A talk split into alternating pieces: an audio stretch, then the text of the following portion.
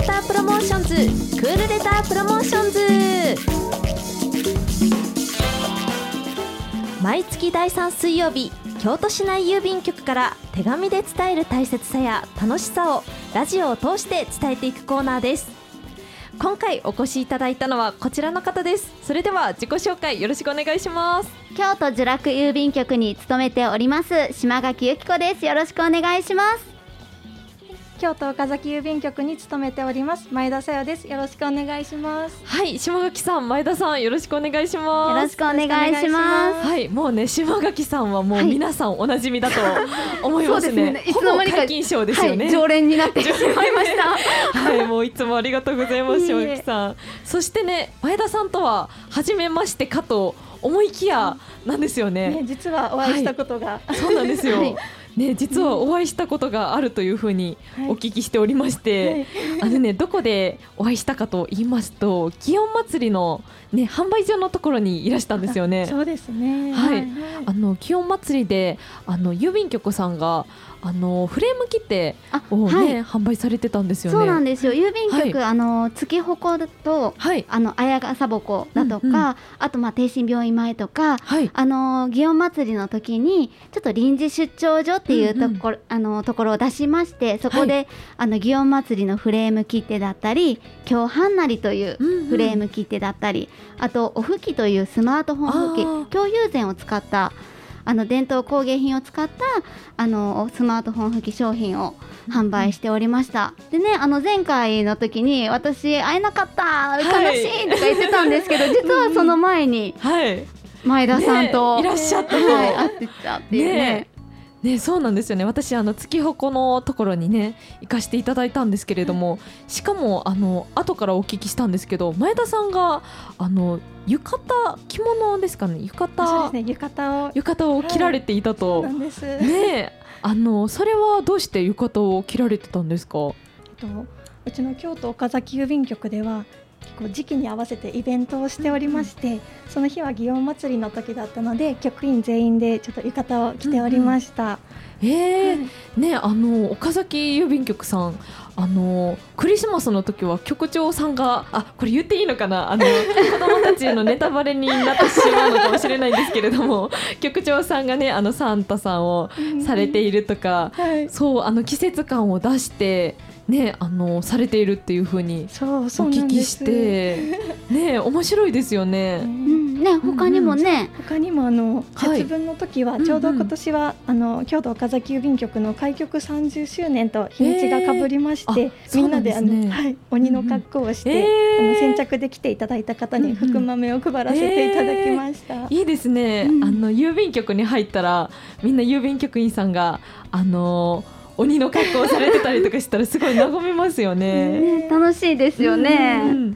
ねあの祇園祭りの時もあの浴衣着られていたらこうあのこちらも見る側もうん。すごく気分がね、あの上がりますし、ねなんか京都っぽくってね。うんいいですなんかあのーうんうん。私も郵便局で、はい。あの浴衣着てされてるっていうのを聞いて、すごいいいなって、ねいいですよね。はい、思ってました。えー。はいでもあの、うんうん。他にもねあの季節にちなんでちょっとあの、曲の中を飾り付けはああのされてるっていうことであそうなんですね。はい。そうなんです、はい。例えばあの夏だったらひまわりを、うんうん。あの画用紙とかで作って、うんうんへーあの壁に貼ったりとか、あとクリスマスにはクリスマスツリー出したりとかして、えー。ちょっと曲内を季節感を出してます。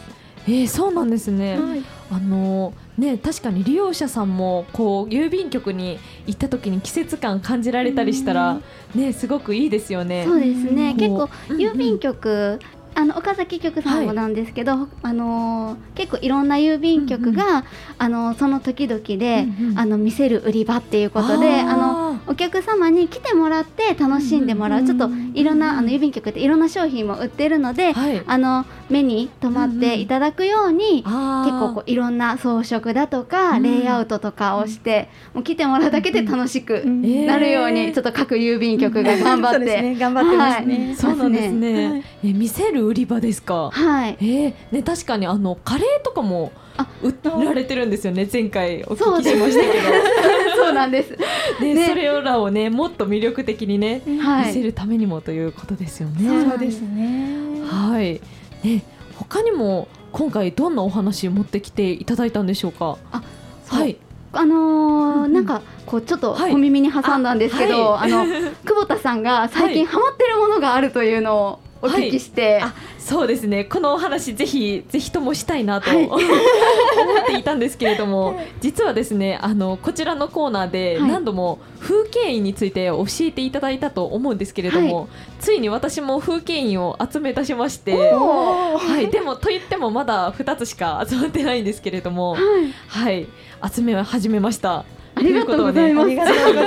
お話ししたいなと思っておりました。は風景印ってね、はい。あのこういつお手紙を出したかわかる日本印の一種なんですけど、その郵便局のある地域のこの特産品だとか、名所とかが描かれているあの、うんハンコ印鑑なんですよね。で今日前田さんがちょっと持って。せていただいて、うんはい、ちょっと郵便局にはあのご当地フォルムカードっていうのが販売してるんですけれども、今ちょっとこちらに持ってこさせていただいてるんですけど例えば京都だったらこんな舞妓さんのイラストフォルムが描かれてるものだったり、えーい。可愛はい、京野菜のカードだったり、このカードにメッセージを書いて切手を貼って送っていただけるのでその時に、ねあの風景印を一緒に押すと、あさらにね、風景印もして、はい、はい、したら京都都に来たなっていうちょっと記念になるかなって思いますね。ねあの今あのスタジオにね実際フォルムはがきうん。持ってきていただいてるんですけれども、普通のねあのはがきの形じゃないんですよね。そうなんですよ。ねあの舞妓さんのものを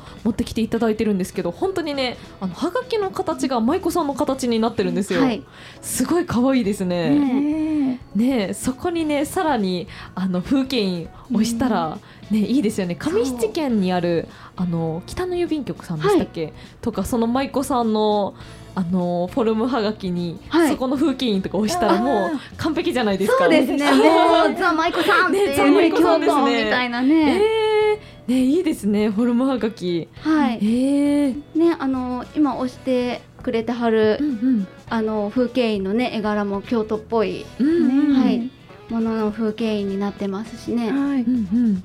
えー、なるほど、ね、今度あの郵便局さん風景印集めに行った時、はい。あのフォルムはがき貼ってそれに押してもらうとかもあできますよね。でできます。あのきます。はい63円以上の、うんうん。もう普通のハンコではないので、はい。もうあくまでもいつ手紙を出したかっていうのが分かる日本印なのではい、63円以上の切手うんに、その風景印は押させていただくのでちょっと切手はあの買ってもらったり、うんうん。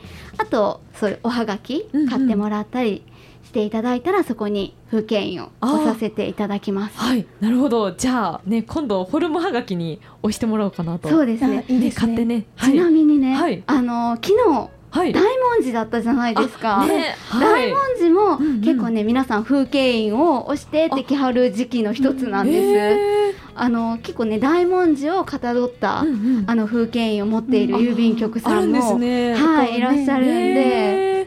そうなんですね、はい。すごい。私もねすごい五山の送り火昔から思い入れがあるというかあ、そうなんです大文字ね。大好きっていう感じなので、えーじゃあちょっと探して今度は大文字のそうです風景ね。印集めてみようかなと思います。ね、日付もちゃんと一緒に載るので、そうですよね。えー、すごいいい情報をお聞きしました。ね、もう大文字の思い出と一緒にねね、確かにお手紙送ってもらったりしたらはね、い素敵かなと。じゃあねこれからもどんどんどんどん集めていってあの次来られた時こんなに集まりましたってあ、見せてほしいです。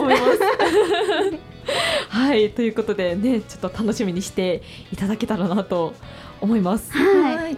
はいということなんですけれども郵便局さんちなみに9月には何かあねイベントとかされたりするんでしょうか？はい、えっとね9月に予定されているものなんですけど、あのー郵便局はその小学校にあのー出向かせていただいて、はいであの手紙の大切さをえっと手紙の大切さを伝える授業はい。をする取り組みも行っておりまして、へー来月9月2日の金曜日に京都市立山陰小学校で手紙を書こう体験授業出前授業を行わせていただく予定をしております。へー手紙を書こう体験授業ですか、はい。実際に手紙をあ。みんなで書くんですか？そうですね。あのー手紙のあはがきの裏表？裏表。あのここでも時あのちょっと局長さんがしてくださったお話なんですけど、はがきってどっちが表だと思いますか裏だと思いますかっていうお話から手紙の書き方までやっぱり、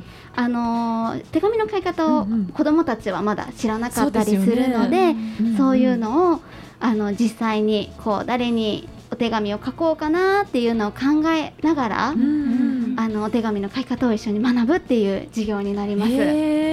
そうなんですね、はい。ちなみに手紙の表裏どっちが表裏だと思うっていうお話どっちが表裏なんでしょうか？じえっとね。知ってますよ。えっと宛名を書く方はがい。表です。あえそうなんですか？はい。へって思うでしょ？私も逆だと思ってたんえですよ。逆だと思いますよね。なぜなら、はい。あの宛名を書かないとはい。届けられない確かに、から、うんうん。そちらが表、ー。宛名の方が表。でうんうん。実際にこうね、あのちょっと内容を書く方が裏。えていうことなんです。そうなんですね、はい。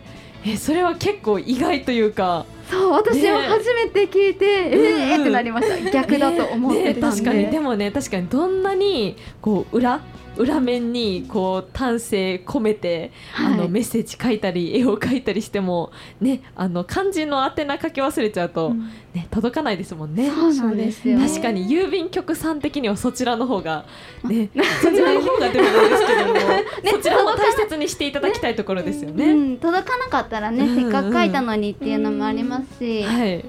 ね。うんでまあそのね手書き今ねあの LINE とか結はい。構その電子で簡単にメッセージは送れるんですけど、やっぱり手紙の手書きで書いた方があのその筆圧とか、うん。あの文字の癖とかでその人の個性が出たりとかうんするので、そういったあの手紙今はちょっとデジタル化してますけど、うんちょっとアナログに戻ってあ そういった手紙のーはい。あの温かさを送れることをこう学んでもらったらいいなっていう取り組みですね。あそうなんですね。確かにこう言われてみればこうその時のあの状況とかによって文字って変わったりしませんか、うん。そうねね変わりますよね。気持ち踊りますもんね。